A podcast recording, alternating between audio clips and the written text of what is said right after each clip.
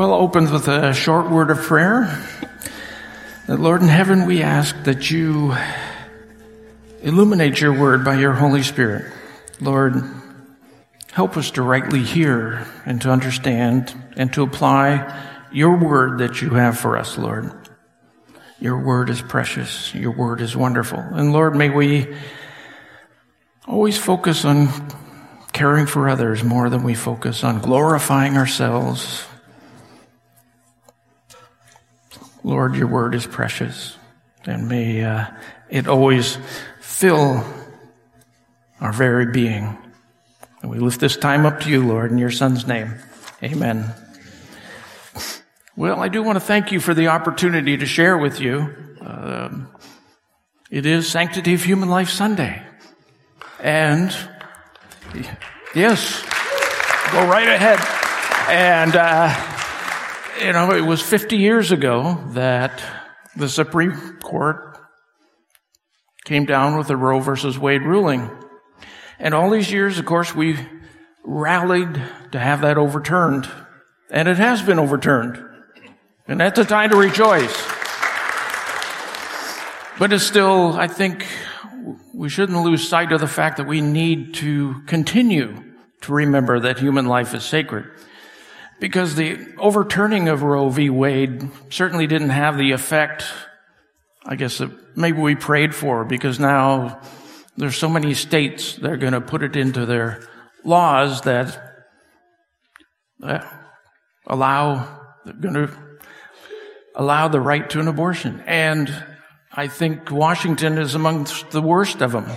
There are still many states that are trying to do the right thing, uh, but I don't think we can be surprised. We know that we can't legislate people into righteousness. And we also know that Satan is going to continue his work until the Lord returns. So on Sanctity of Human Life Sunday, we do focus on abortion and birth, but we've seen a great time here already this morning that we can celebrate the new birth.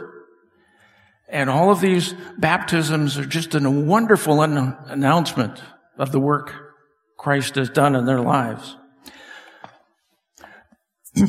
so when I spoke last in August, I talked about our significance to God. And I used Psalm 139 as the reference for that. And I briefly shared about my mother, my birth mother, Catherine. Well, there's a little more to that story.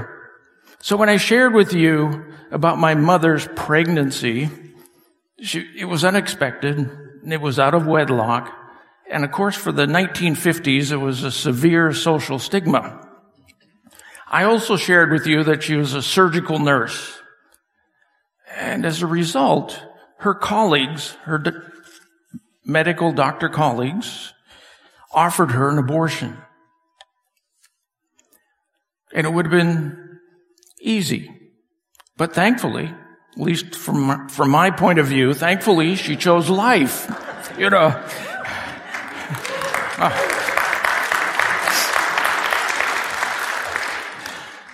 Because I know from uh, letters I've, re- I've, read from her that she, uh, some of her friends in the nursing profession did go through abortions, even in the 50s. So anyway, uh, I'm thankful she chose life, and she put me up for adoption. Now, during her pregnancy, she met a decent fellow named David similar to King David, but David, he operated, ran a service station. And four months after I was born, David and Catherine got married. And I could tell from my mother's letters that she was very much in love. She had found the love of her life. Now, a couple of months after that, when I was a mere six months old, Catherine and David decided to drive from Tacoma to Pennsylvania so that they, could visit her family. Now, in Minnesota, David and Catherine were involved in a tragic collision. Four people died, including Catherine and David. So, as I learned about this growing up, I began to ponder things because, you know, at age six, I was aware of Catherine's death. I had a copy of the obituary. But later, as I grew older, I began to piece the circumstances together. And I believe the Lord used these circumstances to call me to Him. Because I pondered this for a long time. See, Catherine could have had an abortion.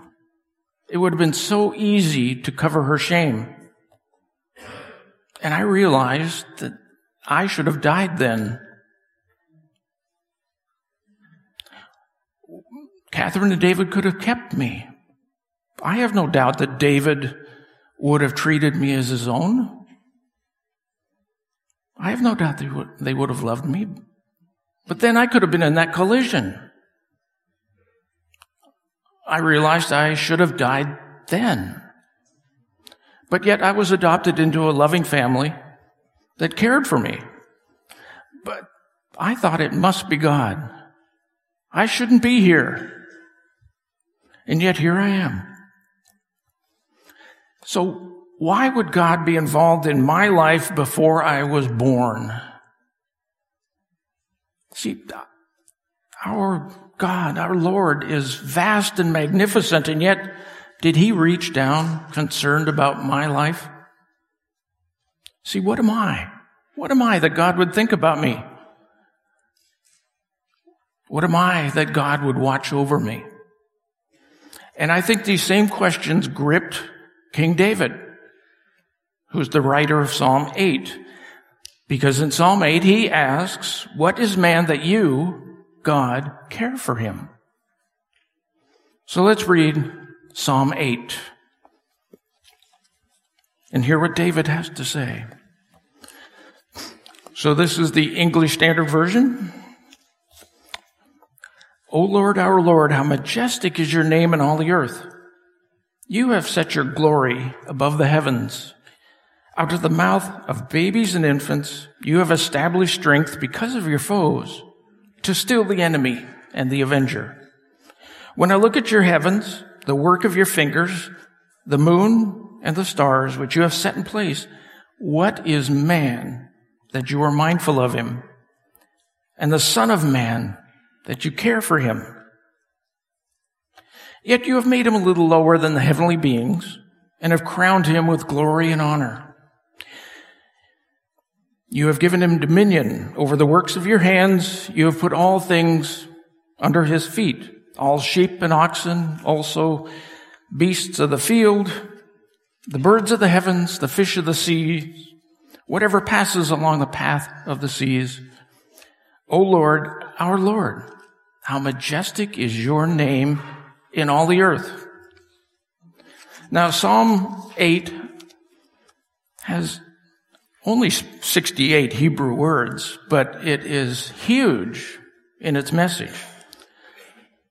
So the first thing to understand Psalm 8, you must uh, have a little bit of a framework. And that framework begins with these summary statements at the beginning and the end. O Lord, our Lord, how majestic is your name in all the earth. Now, David is not saying that the earth expresses the totality of God's majesty. No, no, David wants to proclaim the majesty of the Lord's name to all the earth. And so this is just a simple literary device to help in that expression. And it's also helpful that when you read Psalm 8, because, you know, in the second half of verse 1 through verse 8, somehow, it, some measure explains how the Lord's name is majestic in all the earth. So if any verse seems difficult to understand, you start with the basic question of, how does this verse pre- proclaim God's majesty in all the earth? And it's the essential question to understanding this psalm because everything in this psalm proclaims God's majesty. the word we don't seldom use. Now, the second thing that's important to understand in Psalm 8, that it is both prophetic and messianic. See, this psalm is a clear instance where you can let the New Testament help you understand the Old Testament. now, if you remember after Jesus' resurrection, they're on the road to Emmaus. And Jesus joins these two disciples as they're walking along, but of course he prevents them from recognizing him. So Jesus patiently listens to them for a while, and then finally, they ask Jesus, are you the only one visiting Jerusalem and unaware of the things which have happened here in these days? I don't know about you, but I find that kind of ironic that they would ask that question of the only person who knew what had really happened that day. Kind of a, a hint that maybe God has a sense of humor. Anyway, so Jesus answered them and said, O foolish men and slow of heart to believe in all the prophets have spoken. Was it not necessary for the Christ to suffer these things and to enter into his glory? And then Jesus goes on to explain to them how the Old Testament speaks of him. And so Psalm 8, Psalm 8 speaks significantly about Jesus. Because you'll see that verse 2 is quoted by Jesus. And then verses 4 to 8 are quoted to tell us about Jesus. So, unlike many other references of the Old Testament in the New Testament, Psalm 8 is referenced almost in its entirety. So to understand this psalm, we have to realize that Jesus also expresses God's majesty in all the earth. So David starts, of course, with creation. And Aaron reminded us of the uh, sunrise this morning. And I think there's plenty to see of God's majesty in creation itself. Creation is, is clearly one way God has made his majesty clear to us.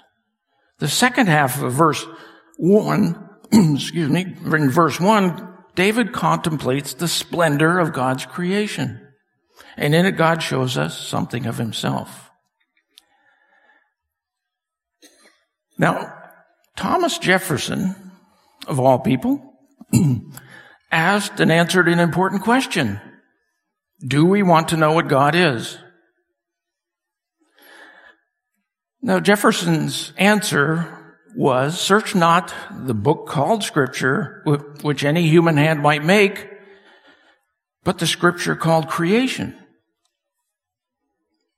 Now, Jefferson clearly did not consider the Bible to be the Word of God. In fact, he uh, he wrote an edited Bible. He took out the stuff he didn't like and added, kept what he liked and added stuff to it. Anyway, but still Jefferson could perceive to some extent that the creation speaks wonderfully of God. And the Holy Scriptures, you know, Jefferson may have despised the Holy Scriptures, but they tell us so. Psalm 19 begins with the heavens are telling of the glory of God. And we don't need to go far. We can watch the sunrise like this morning's. We can watch a sunset. We can see the mountains, the sandy beaches of Kalaloch, and so many of you that hike the mountain trails. They all proclaim God's majesty. Even the dirt, the soil, proclaims God's majesty because where do we get flowers for beauty and trees for fruit and food? But in magnificent soil. So God's glory is reflected in creation. And therefore, I believe we should adore God. Adore God for who He is. Now, the second place in this psalm where God's majesty is announced is in children.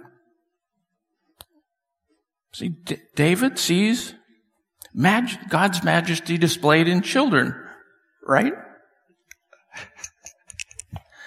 Sorry. Too much fun over here. Anyway,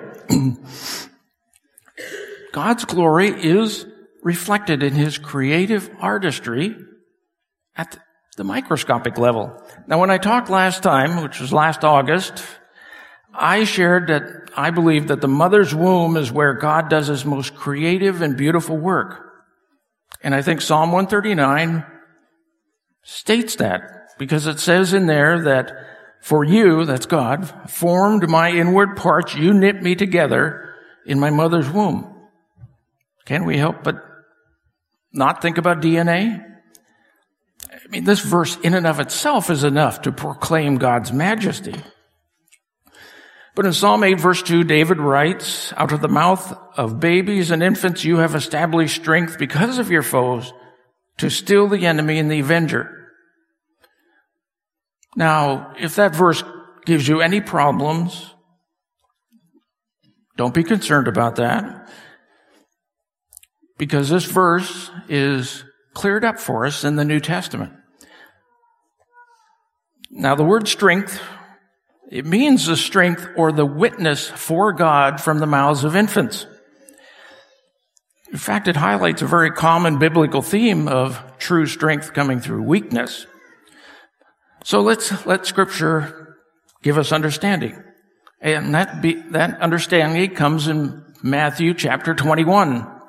Matthew chapter 21 verse 15, where it is written, But when the chief priests and scribes saw the wonderful things he had done, and the children who were crying out in the temple saying, Hosanna to the son of David, they became indignant.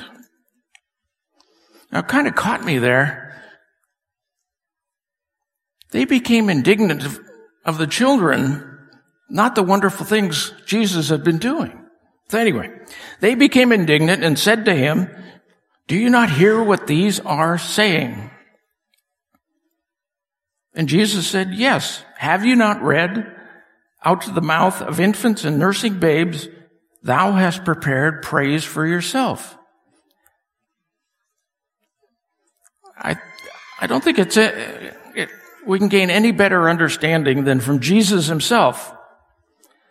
And I think the enemy and revengeful spoken of in Psalm 8 verse 2 speak in some sense of the chief priests and scribes in Matthew 21. But you see the importance of this verse to the gospel. You see, we have children announcing the coming of the Messiah. God's glory and majesty announced through the lips of children. So I don't find it any wonder that Satan tries to destroy children. Because Satan will always try to destroy any witness of God's glory. I think about our culture.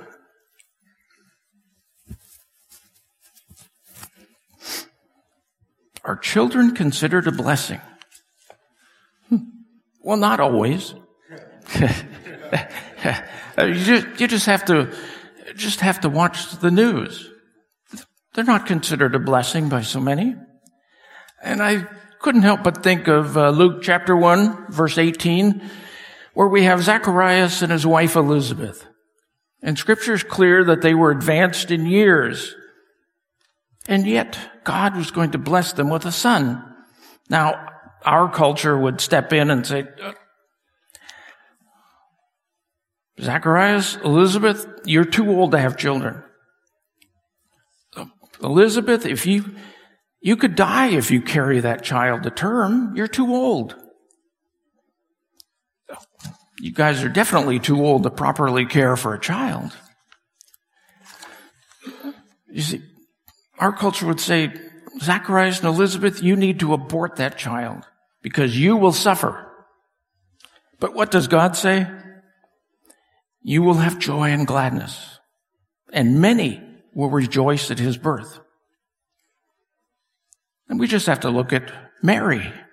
You have this young woman engaged, but pregnant. Divorce was imminent, and the penalty for such a thing was stoning. So what would our culture say? I think our culture would say, Mary, you're too young. You can't care for a child. Now, Mary, society is going to dump you so fast. In fact, they might stone you. Now, Mary, your fiance will leave you. You can't care for a child. Mary, you need to abort that child because you will suffer. But what does God say? God says, you have found favor with God. Psalm 127 reminds us that children are a blessing. And I think Jesus on the day of his birth became the ultimate blessing for mankind. Now I know when Jesus returns, he will completely fulfill the promise of verse 2 and will do away with the enemies and the revengeful. But, but until then, we have to wait and hope.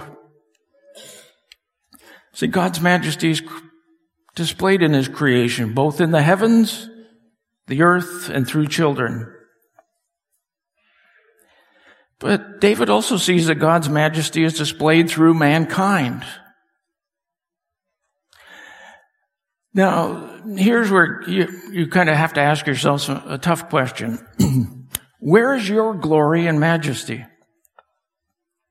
Is your glory and majesty in the things you've accomplished? Is it in the events you've influenced?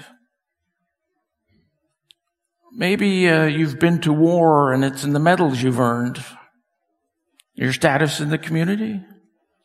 Or maybe your glory comes from your special abilities. Now, I don't think Christians are really immune from self-glorification. How many glory in the perceived greatness of their faith? How many glory in their knowledge of the Bible? And frankly, how many glory because they preached to thousands? No.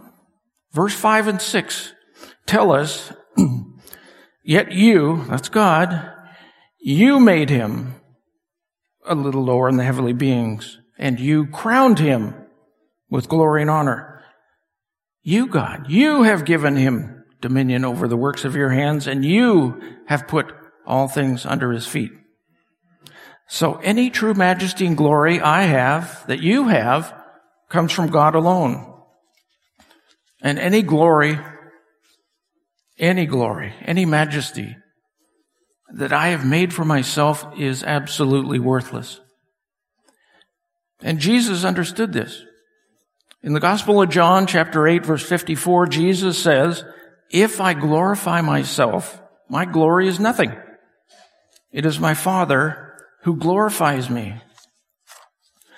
Now, this grabbed my attention a bit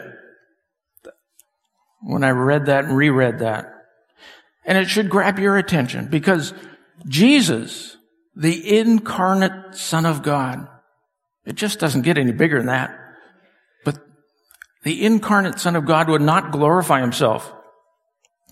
So I had to ask myself, is it okay for me to glorify myself? I don't think so. God made man supreme over the created world, and this was true before the fall of Adam, but God's authority, you know, He's ultimately has authority over His creation. And of course, man's authority doesn't supersede God's. Now, the vocation God appointed to Adam was to be in charge of the garden. And mankind was made to rule nature, to master it, and to enjoy its fruits. And all this to the glory of God the Creator. So we may like to think of our dominion over the created world in uh, some sort of idealistic terms where we can do whatever we want, whenever we want, with whatever we want. But we have to remember that we're still under the curse of Adam. Because I think being realistic about it, all I would have to do is bring a rattlesnake in here and let it loose. And I don't think too many of you would feel dominion at that particular moment. Kind of reminds me of a story from Tom, but I can't You'll have to tell it to us. so we just have to realize that we don't see the subjection of all things to us yet, but we will.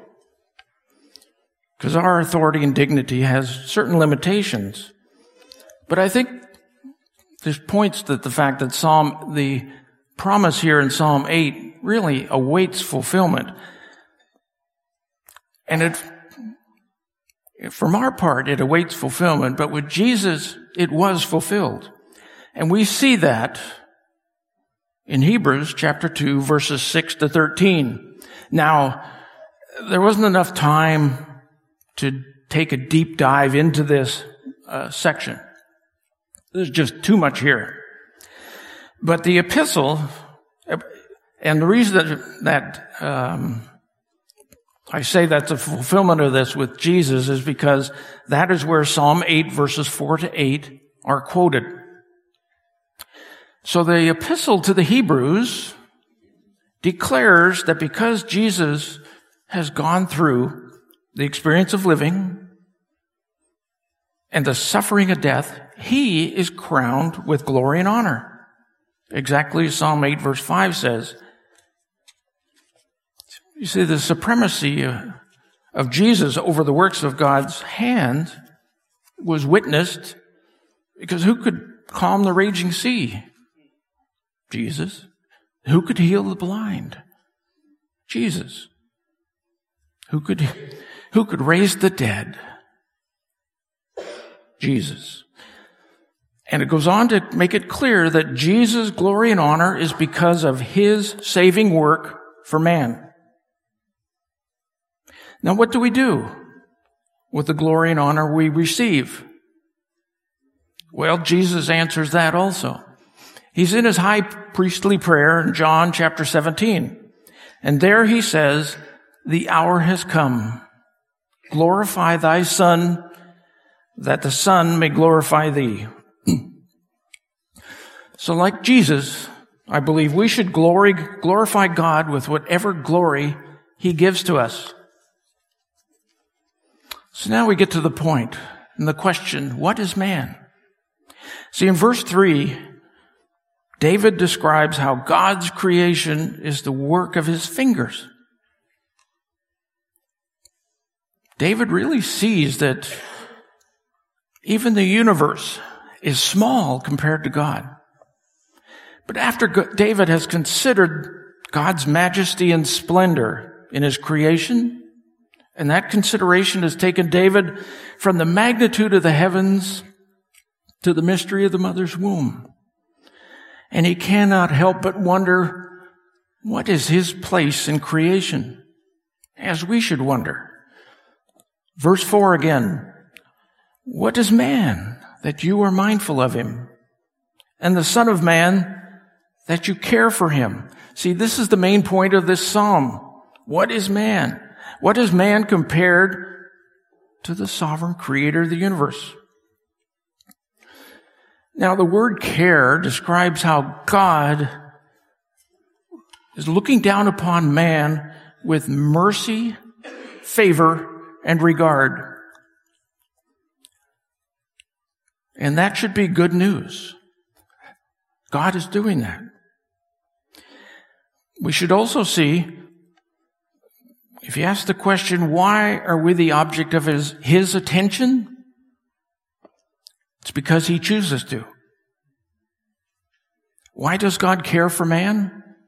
Because he chooses to. See, Psalm 8 should evoke a great sense of awe in us. And it should help give us a proper perspective of ourselves in, the, in creation. Why would the creator of the vast heavens concern himself with us? Why did he concern himself with me? because he chose to.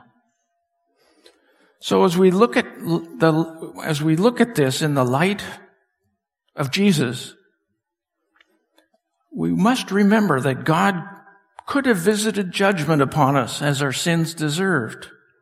But instead, He's provided salvation for us. So I hope you see that verse 4 foretells the gospel. Now, the Living Bible translates verse 4 to say, I cannot understand how you, God, can bother with mere puny man to pay attention to him. See, it's,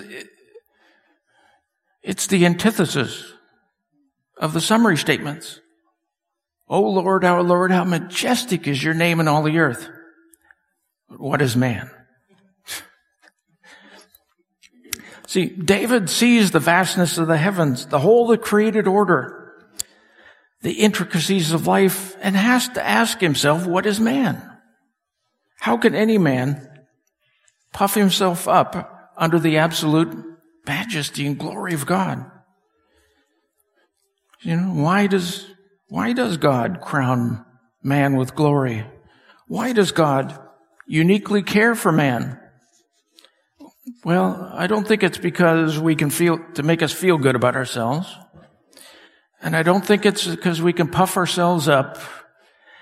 And I don't think it's so we can revel in our own self-importance. Because it's not about us. It's about God. And we should be in awe of God and have a proper, proper perspective of our own self-worth. Because we are nothing without God. You go back to Genesis. Because of God, we were created in His image. We didn't make ourselves into God's image. He created us in His image. And because of God, we are significant. It's also important to remember the verbs here are imperfect. And what it means is that God does and continues to give thought to man. God does and continues to care for man. And I think this speaks wonderfully of God's patience. See, the gospel permeates this psalm. God's ultimate expression of care was f- fulfilled in Jesus. And you see that in Hebrews chapter 2. And God's care was initiated by God alone. And therefore, since God does the initiating, we must have a personal dependence upon Him to save us. We are sinners in a broken world, and we can't fix it. Now, John Bunyan wrote in a wonderful little book, the title of it is The Saint's Knowledge of Christ's Love. And in it he writes, which is kind of old English, but, but bear with me. When we think his mercy is clean gone and that ourselves are free among the dead and of the number he remembereth no more, then he can reach us and cause that again we stand before him. Now, if I want to paraphrase that a bit, if you think God will no longer be merciful to you, and when you think God has abandoned you, and when you think God will not remember you, then God can reach you and restore you to fellowship. You see, when we stand before the sovereign creator of the universe,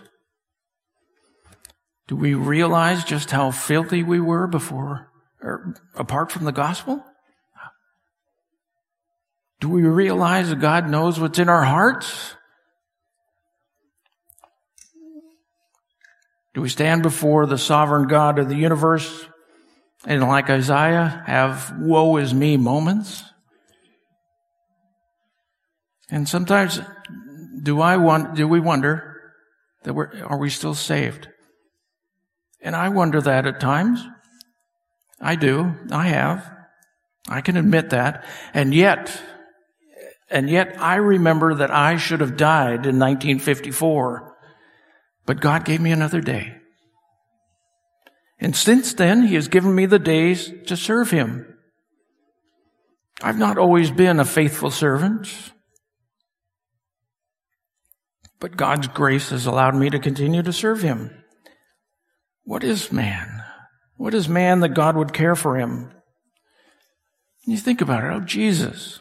What is man that through your obedience You purchase full and complete righteousness that you impute to us. Think, you think about it. Oh, Jesus, what is man that you took upon yourself all the guilt necessary as a propitiation to a righteous God? Oh, Jesus, what is man that you offer the gift of salvation? Because we know that it's only when we acknowledge our sin and turn from our sin and call on the Christ who died for us that we have any hope of being saved. You see, oh Lord, oh Lord, how majestic is your name in all the earth. So this is Sanctity of Human Life Sunday. And human life is sacred and human life is precious. And God is sovereign over human life. And sometimes it's whether we like it or not. You know, we live in a fallen world, and yet we're called to be a light unto that world. The salt of the earth. We live in a world that practically worships abortion. But I have to ask, do not the unborn deserve even one day? If God so grants it to them? And we live in a world that can so easily dispose of the elderly and the disabled.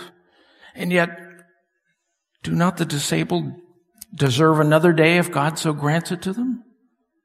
Don't the elderly deserve another day if God so grants it to them?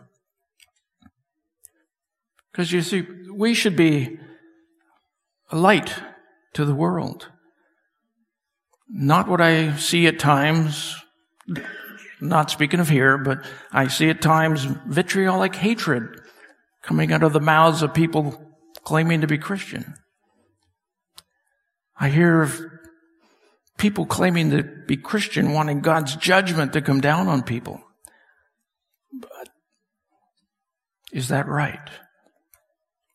Because I think, shouldn't we desire another day for the unsaved, your friends, your neighbors, your enemies, or your family.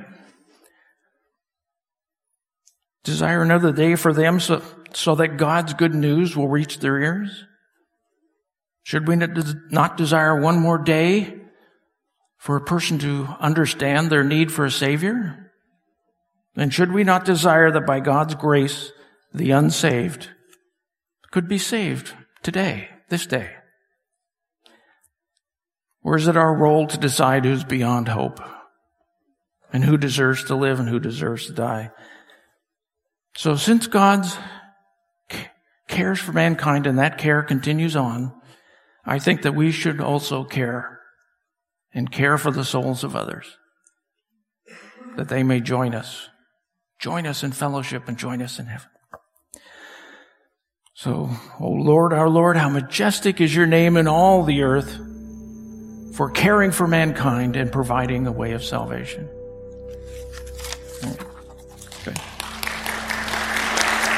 Oh.